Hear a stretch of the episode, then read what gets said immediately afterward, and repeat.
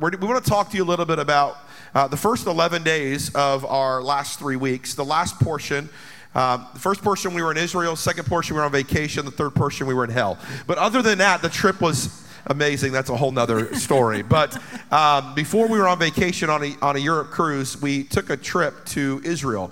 And uh, we just want to spend a few minutes and just slow down, really slow down, and tell you a little bit about not just a trip, uh, but a moment that God gave to us while we were away. Yeah.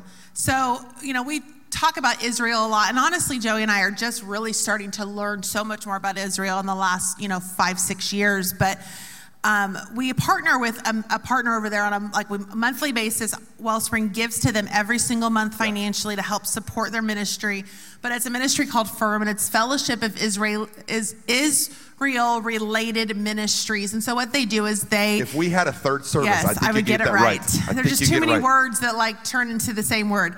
Um, but they they have a it's a like it's like a network of 72 Jesus preaching messianic evangelical ministries that exist in Israel that are trying to to uh, reach people for the cause of Christ, for in the name of Jesus, that Jesus is the Messiah. Yeah. Um, so messianic believing.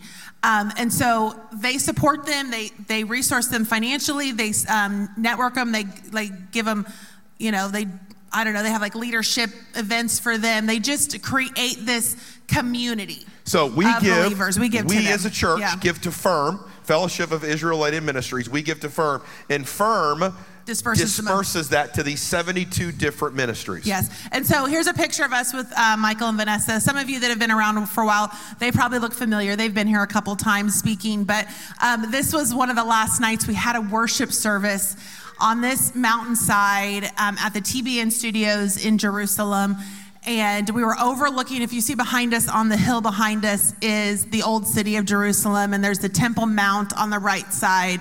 And then on the far left side is where actually they believe that jesus was crucified. Um, and so you know we I actually got a chance to walk that one day too. It was really um, amazing. But we're literally sitting there having dinner worshiping with about 150 other people and just like looking over at the temple mount like literally, I mean, I don't know if you under like the Temple Mount, like this was where the Ark of the Covenant was at, and they yeah. still believe it's there somewhere. Yeah. But that's where Jesus walked. He taught, and it, it, was just that was just that was very. they was. believe very, the Ark of the Covenant is underneath the Temple Mount, yeah. is what they think, but they can't because uh, the Muslims take have they have control over the Temple Mount right now, and so the Israelites, the Jewish people, cannot dig to find the Ark yeah. of the Covenant. But the Ark of the Covenant is what carried the very presence of yeah. God during the Old Testament. Yeah. So you guys have all seen pictures of the Wailing Wall. That the, the Western Wall is the Wailing Wall. It is that because they believe that's the closest that, as Jewish people, that they can get to the Ark of the Covenant um, which was that was a very moving day too. And again, I, we never really post this, but you guys, I don't know, we had what like over 100, 175. Yeah, uh, message like little notes that we were able to put into the Western Wall, the Wailing Wall, for you guys and pray over them um, one day. What they say is uh, every month they take those prayers that are in the wall and they go and they bury them on the Mount of Olives. So just know your prayer was prayed for and yeah. it's now will be buried on yeah. the Mount of Olives. So here's a group picture of the group that went with us. There were 17 of us. This was day one. So we look so we look good. It's day one, um, but day 10 maybe we looked a little different. But um, that is right on a, a, mountaintop overlooking where the Battle of Armageddon will take place. Yeah.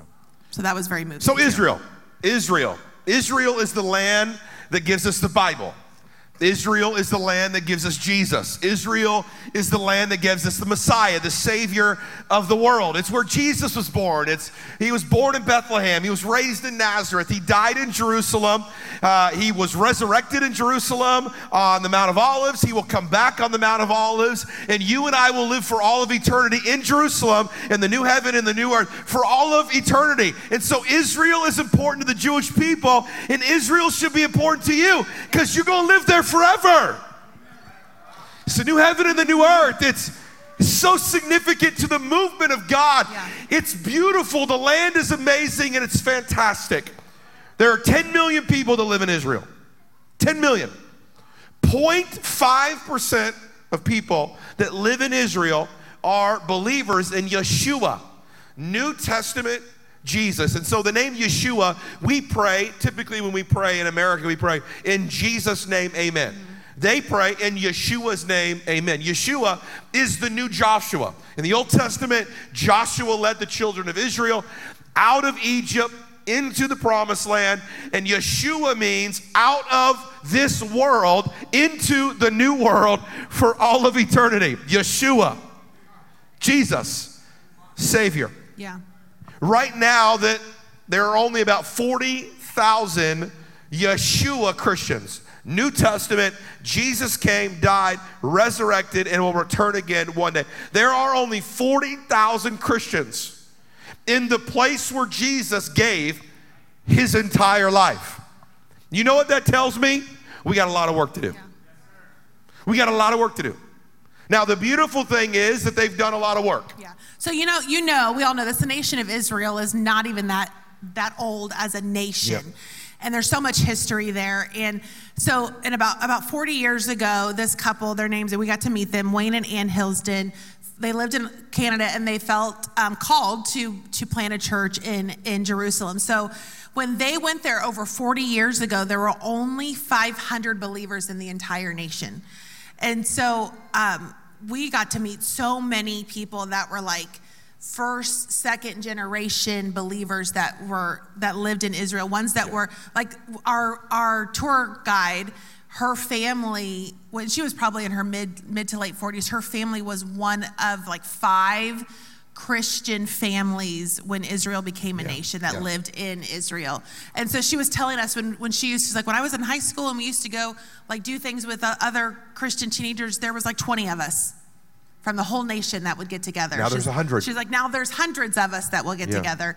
And so now there are over, you know, 40,000 Christian, you know, believer in Jesus um, believers in the nation of Israel. And so that, you know, that's a big jump. And there's still so, again, there's still so many m- more to be reached, Yeah. but they're doing a great work over there that we're just It's blessed to be a part steady, of. Yeah. but they're doing great. Yeah. So let us show you a little bit about our, our trip. Here's a little recap video to give you a little insight, and then we'll keep preaching. Check it out.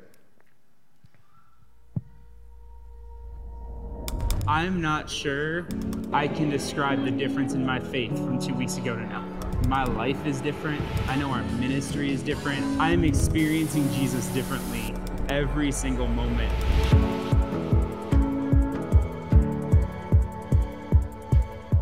And Now, when I read the Bible, it's not just names of places, but attached to memories. I'm excited to go home to be able to share my moments, my experiences, and help others to see the why.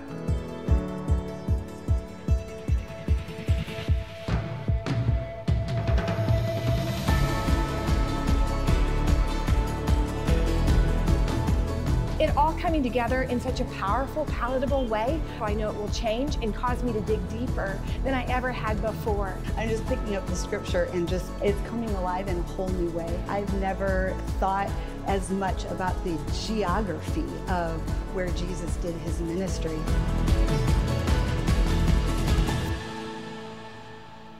We're seeing much of the book of Acts being repeated in our day, and that's incredibly exciting. His spirit is still moving, and this place really demonstrates very much God's heart for the Jewish people, his chosen people, but also the nations of the earth. When we were worshiping all together in the theater, I, I felt very moved. I felt like the Holy Spirit was really there with all of us. the moment that we went to Ein Gedi. As I stuck my feet in, it's hot, it's sunny, it's dry, and I thought about how immediately I was refreshed. I got into the water, and it's like I just heard the Spirit of the Lord remind me, Brandon, this is who I am.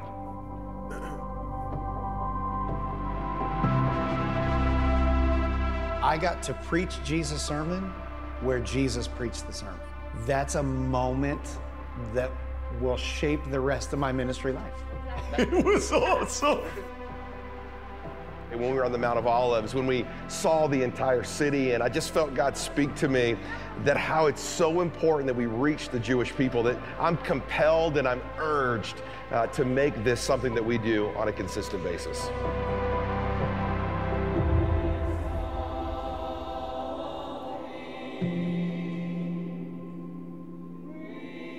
We are so grateful, Father, for these ministry leaders. I ask that you will fill them with strength, that you will fill them with hope, that you will continue to bring people knocking on their door for them to be able to speak hope and life and love into so many hurting and broken people.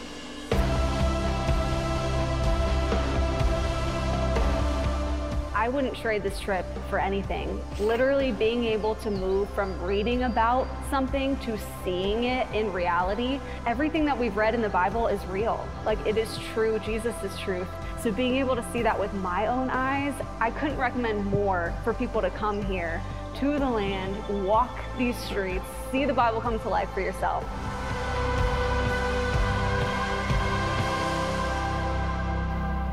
That's what we're praying for.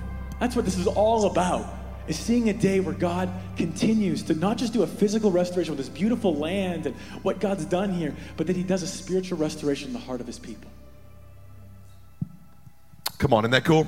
Pretty neat.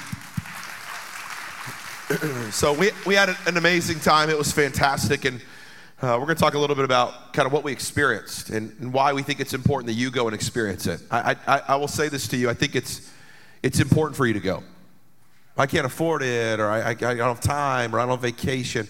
I, I, th- I want to compel you that you need to go, that you, that you have to go. It's, it's imperative that every single follower of Jesus Christ, it, why, why would we go see our favorite athlete play we'd fly to, to go somewhere to see our favorite athlete play, play when the person who died for us and gave his life for us lived on this planet, why would we not want to go walk where he walked and see what he saw and experience what he experienced? You got to go. So we got to see and experience so much. And while we were there, one of the places that we went to was a place called Caesarea Philippi. And we've got a picture of that and this beautiful, incredible area right here. And you'll see this mountain right here. There's a hole in there, but there's this whole region right here is called uh, Caesarea Philippi. This is the moment in the Gospels, and you'll remember this, uh, where Jesus gathered his disciples and he asked the disciples, Who do, who do people say that I am? And, and they responded, Some say, You're Elijah. Some say, You're an old prophet. Some say, You're John the Baptist. Some say, You're reincarnated from somebody else.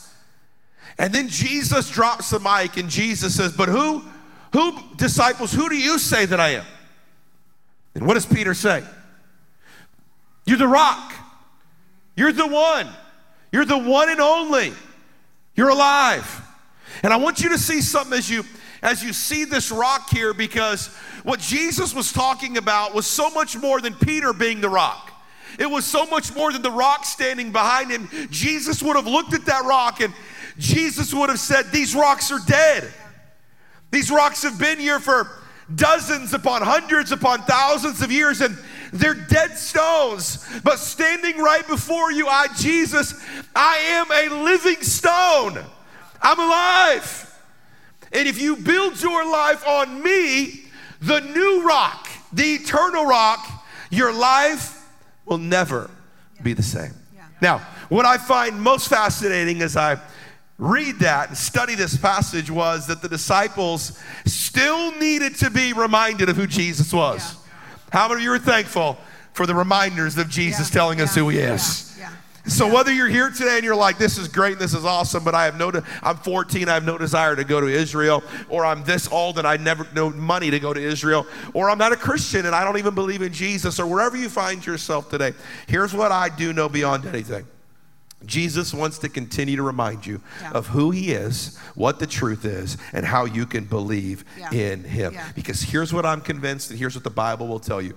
What you believe in God actually, actually, what you believe about God will actually determine the outcome of your life. Yeah.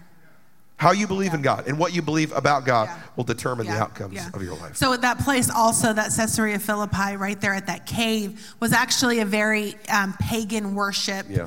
Um, in Jesus' time, like that's all that happened there was pagan worship, and there were idols and you know very evil, demonic things happening there. And so the fact that that's where he was at, showing his disciples like you can be of this like like we can live in this dark you know, pagan, broken, corrupt world, but there is always still a truth to receive of who I am in your life and what I can do, and that you need to continue to follow after me. Like, turn from this, Yeah. follow after me with your whole heart. So it wasn't, ju- it wasn't just that Jesus was preaching the message. Yeah. Listen to me. When you go there, you're reminded of not what he What preached, but in. where he Yeah. actually preached. That he went to the most pagan of all places and said, This is where all the pagan gods are worshiped. These dead, but they're dead. yeah.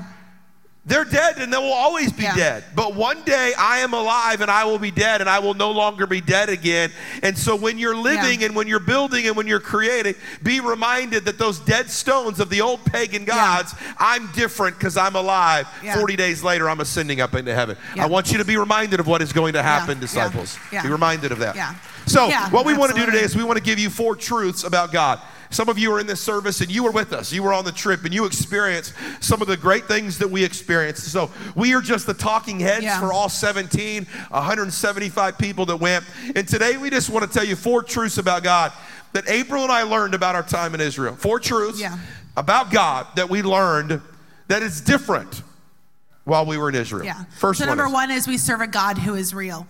And again, you're probably thinking, well, of course we serve a God who is real. Why would we be in church or why would we, you know, be following Jesus if we didn't believe he was real? But I think that when you when you start putting things into context and seeing things differently through a different lens, I think a lot of us literally look at life through the same lens every single day of our life. We rarely put on a different lens, whether it's the lens of the Bible or the lens of another believer that's that has experienced different things than you.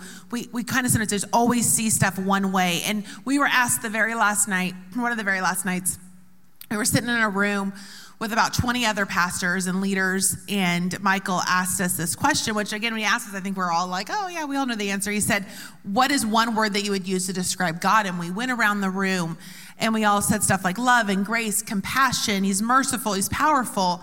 And he said, Yeah, I mean, yeah, absolutely. Those are all things, those are all true. He's like, But what do you think a, a, a Jewish believer would say if you asked them that same question? You know, we're all thinking, oh, they'd say the same things. He's like, no, they would say something like strong tower.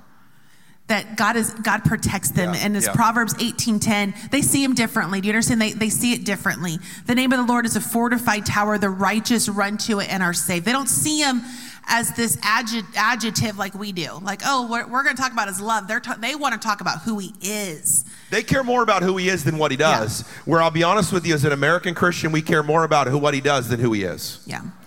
So so for oh, the hold on, hold on, hold on, hold on. I need you to get that. And I'll be honest with you, I didn't get it until I was there. Yeah. We are so wanting the power. We so want mercy. We so want compassion. And Jewish believers in Israel, they're less concerned about what he does and they're more concerned about who he is. Because if they can get close to who he is, Yeah. then they get the byproduct of what he does. Yeah. Yeah, if they can get to the mm. strong tower, then they will be safe.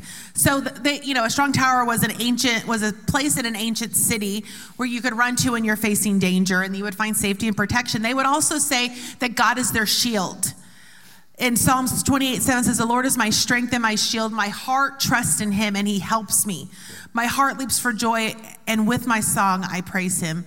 To be under God's shield is to have God's God as your protector, to trust that He will always look out for you, to safeguard you. Um, it means that we are His, that we belong to Him. We fight under His shield, and Yeah. He protects us as His own. And then the my most favorite is that, and again, we don't really see this because we don't really understand what this e- person even is. You know, living in America, is that He's our shepherd. The Lord, uh, Psalms 23, 1 through 3, the Lord is my shepherd. He gives us all that we need. He, he gives us rest. He leads us. He renews us. He guides us. And, and through all this, it brings honors to his name. So to say that the Lord is my shepherd is not saying that he's my shepherd, I own him. It's saying that the Lord owns us. We are his sheep. We are, we are his property. We, he has purchased us. We are not wild. He has purchased us Yeah. at a price and he cares for us with love and grace. I think the beautiful thing about the Jewish Christians is God is so real to them. He's real, he, he- he's tangible. Closeness. There's a yoking and a union that they have. Second thing that we learned is that we serve a God of people and places.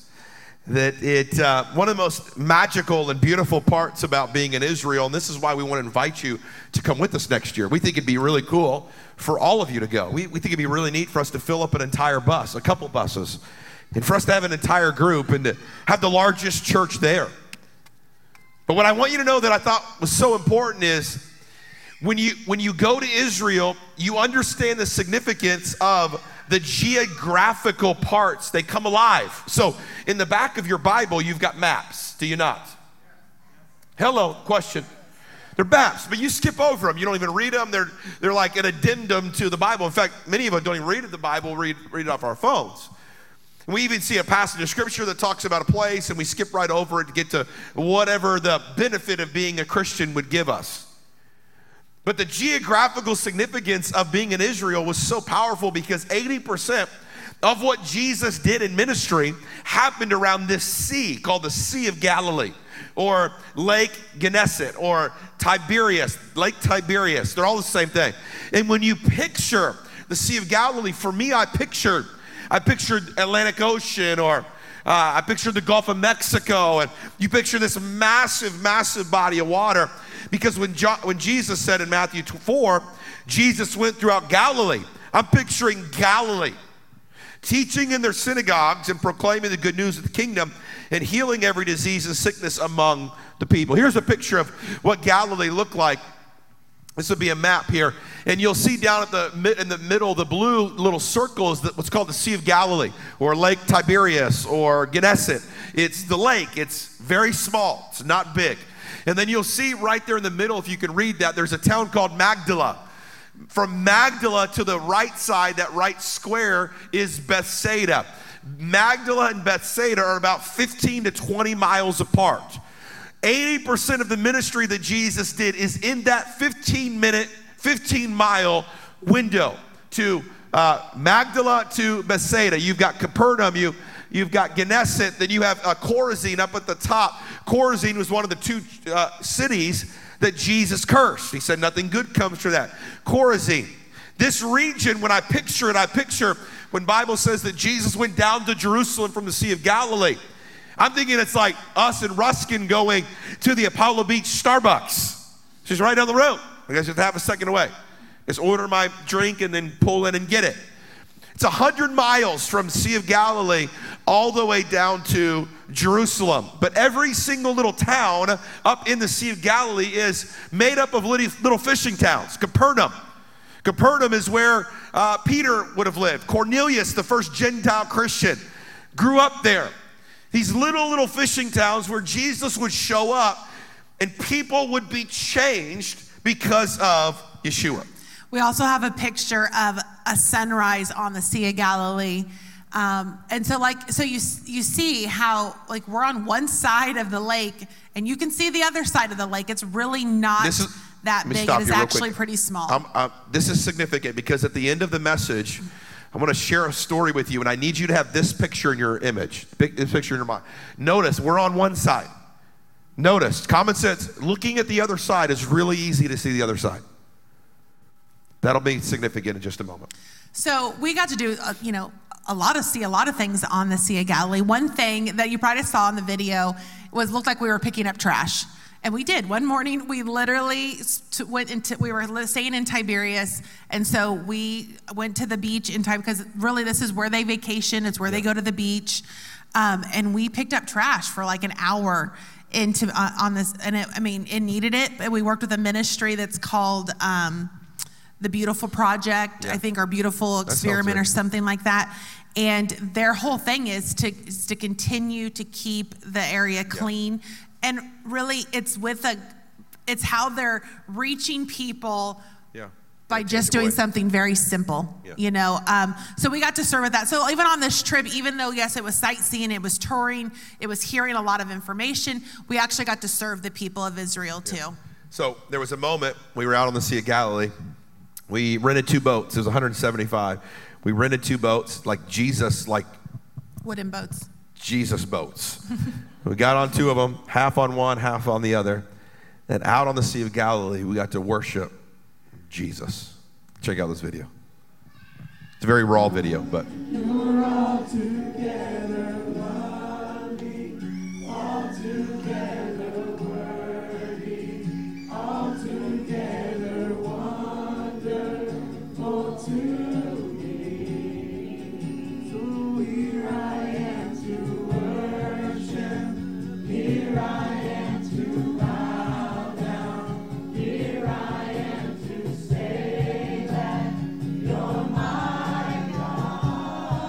we all weren't great singers.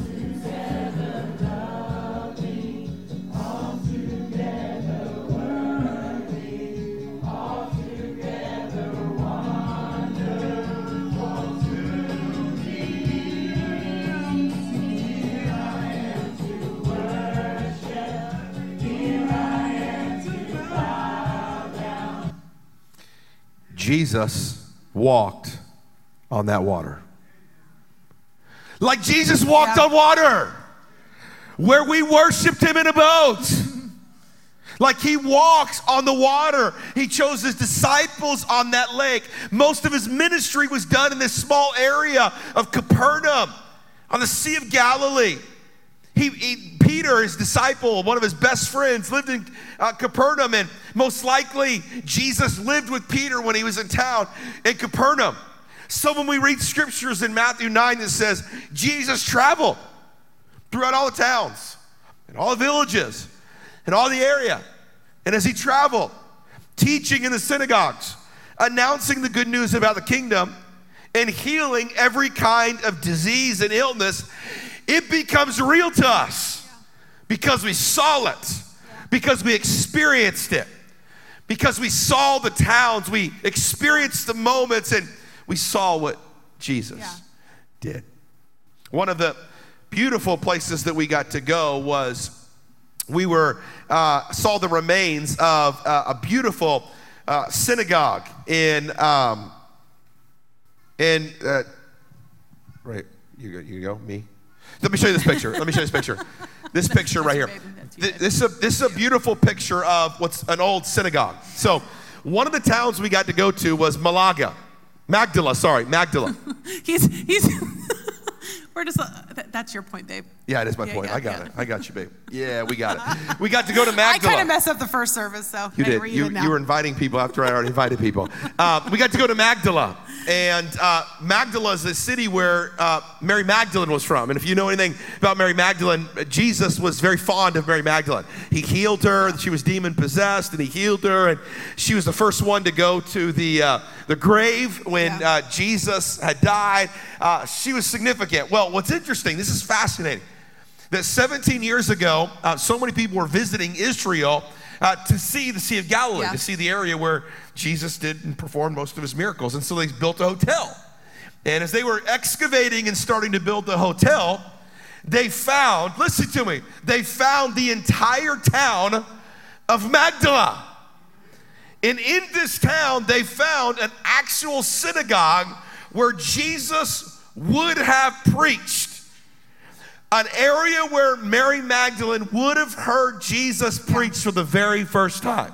Now, when archaeologists are there and they're excavating areas, they rate them based on the validity of how accurate and true that this probably is. And what archaeologists have done is they've rated this site what is called an A list site. So they know a thousand percent that this was an actual synagogue where Jesus would have preached in Magdala. How stinking cool is yeah, that? Yeah, that is awesome. 17 years ago, they found this. Yeah. And he walked there. Still today, 2,000 years later, they are still discovering places where Jesus had walked. Yeah. So on, on the very first day, we got to visit this so place. Cool. It is very cool. I'm, I'm right there with Nobody's you. Nobody's excited I'm like right, you and I, I are. am right there with you. I'm just so pumped. We Preaching know, sitting down's hard. I know. Um, so the very first day we went to this place um, called Caesarea Maritime, and yeah. it's actually on the Mediterranean Sea, not on the Sea of Galilee, on the Mediterranean Sea. And this is the very first man-made port. This is Yeah. Life altering. And so they, right here is where the gospel would have been spread to the whole entire world. So this would have been where um, Paul would have left for every single one of his missionary journeys. So the, if you the were port is right there on the top left. That would be the port. Every missionary journey that Paul went on started out of that port. Yeah, so if you're following Jesus today, it's because of this port.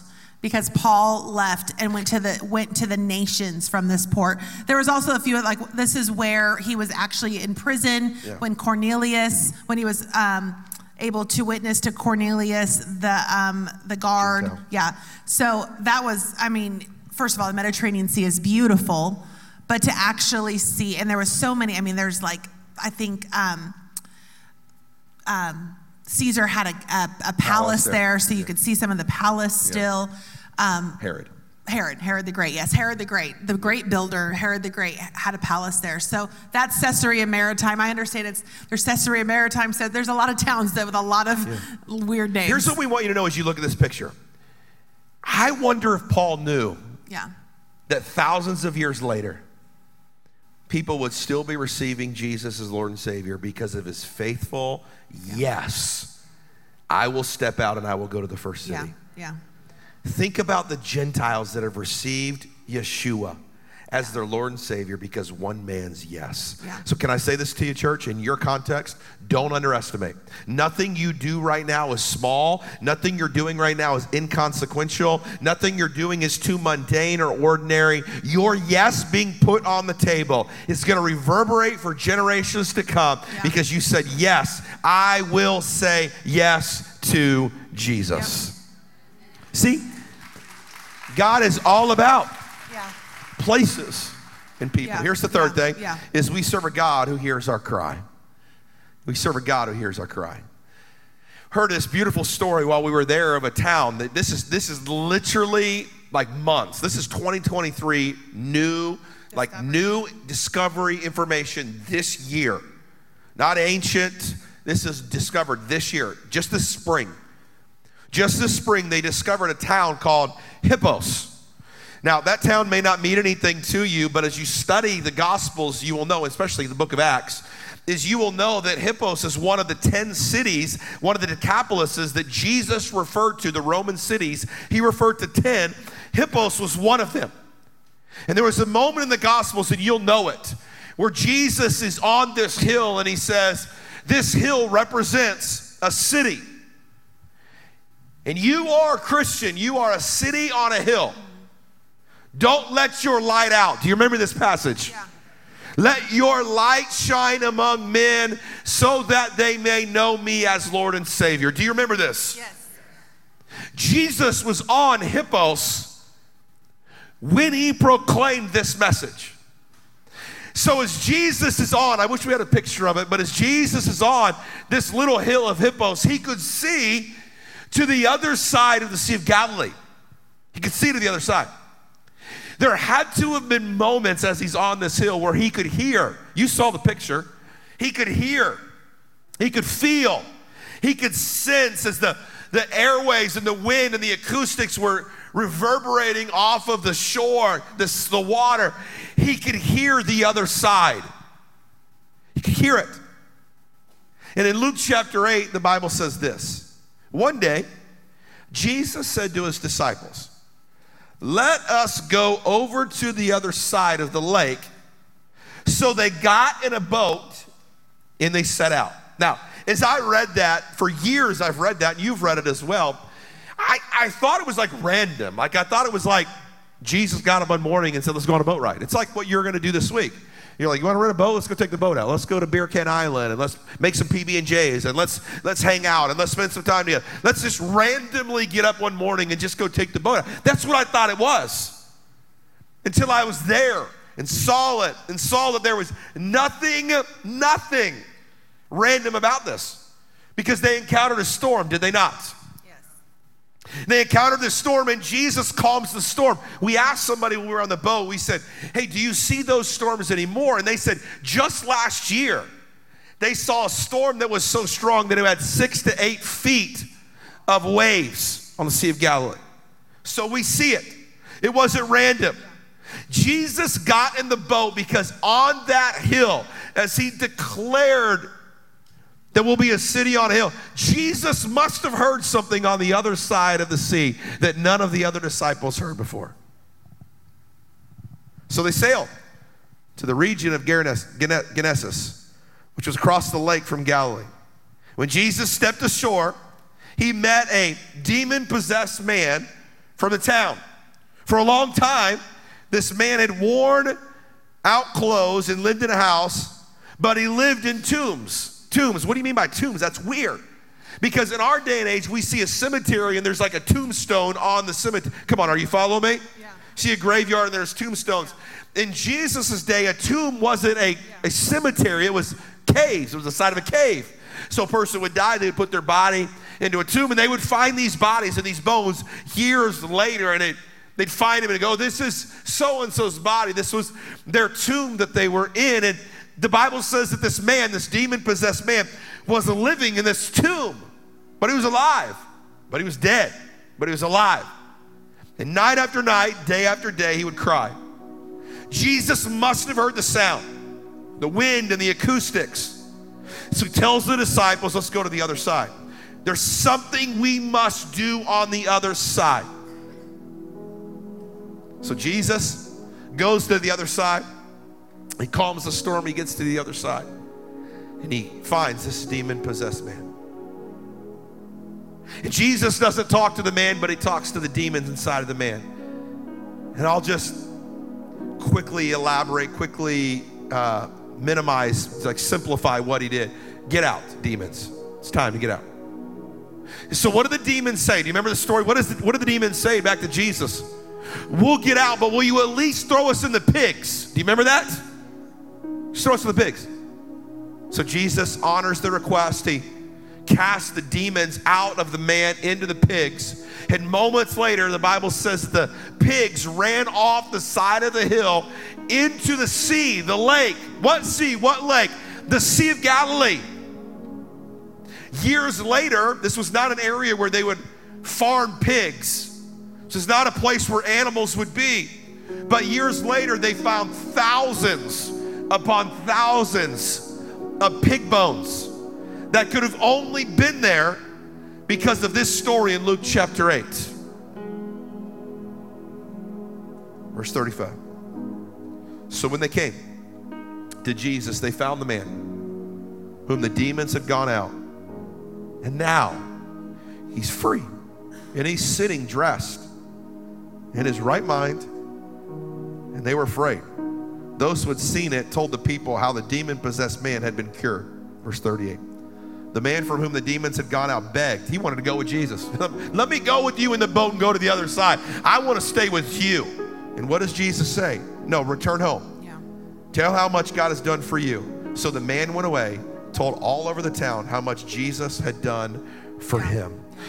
The next chapter, we read the story of what's called the feeding of the 5,000. And what do we see in the feeding of the 5,000? The feeding of the 5,000 happened because of this man's testimony of what Jesus had did in his life. And now thousands of people were fed and received yeah. the message of Yeshua because of one man's faithfulness to go tell yeah. everybody what Jesus had done for them. Yeah.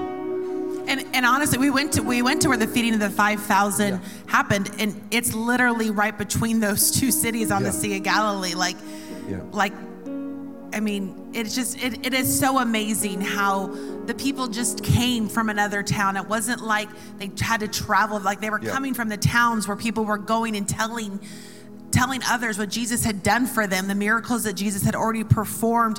It was like they it was like all of us maybe going to Tampa to meet because we've heard that there's this there's this person there that yeah. we've got to see and they were all just walking there to see him. Like that was such an amazing. There's so much there too about even how Jesus could have stood at the bottom of that mountain and it's really a hillside in our context, yeah. and preach to those people. Yeah, they don't know mountains like Colorado knows he mountains. He didn't even need a microphone. I mean, can you imagine speaking to 5,000 people? You would, you would, most people would need a microphone, but the way that God had created the Sea of Galilee and these hillsides, they didn't even need a microphone. He could have, and they've scientifically tested it. Yeah that you could stand there you could stand anywhere at the bottom or at the top and everybody around you would be able to hear what you were saying We and saw preaching. the very hill Yes. where Jesus fed 5,000 Yeah. people. Fascinating. Yeah, it is very fascinating. So, here's number four, and then we're done. Is we serve a God of intentionality.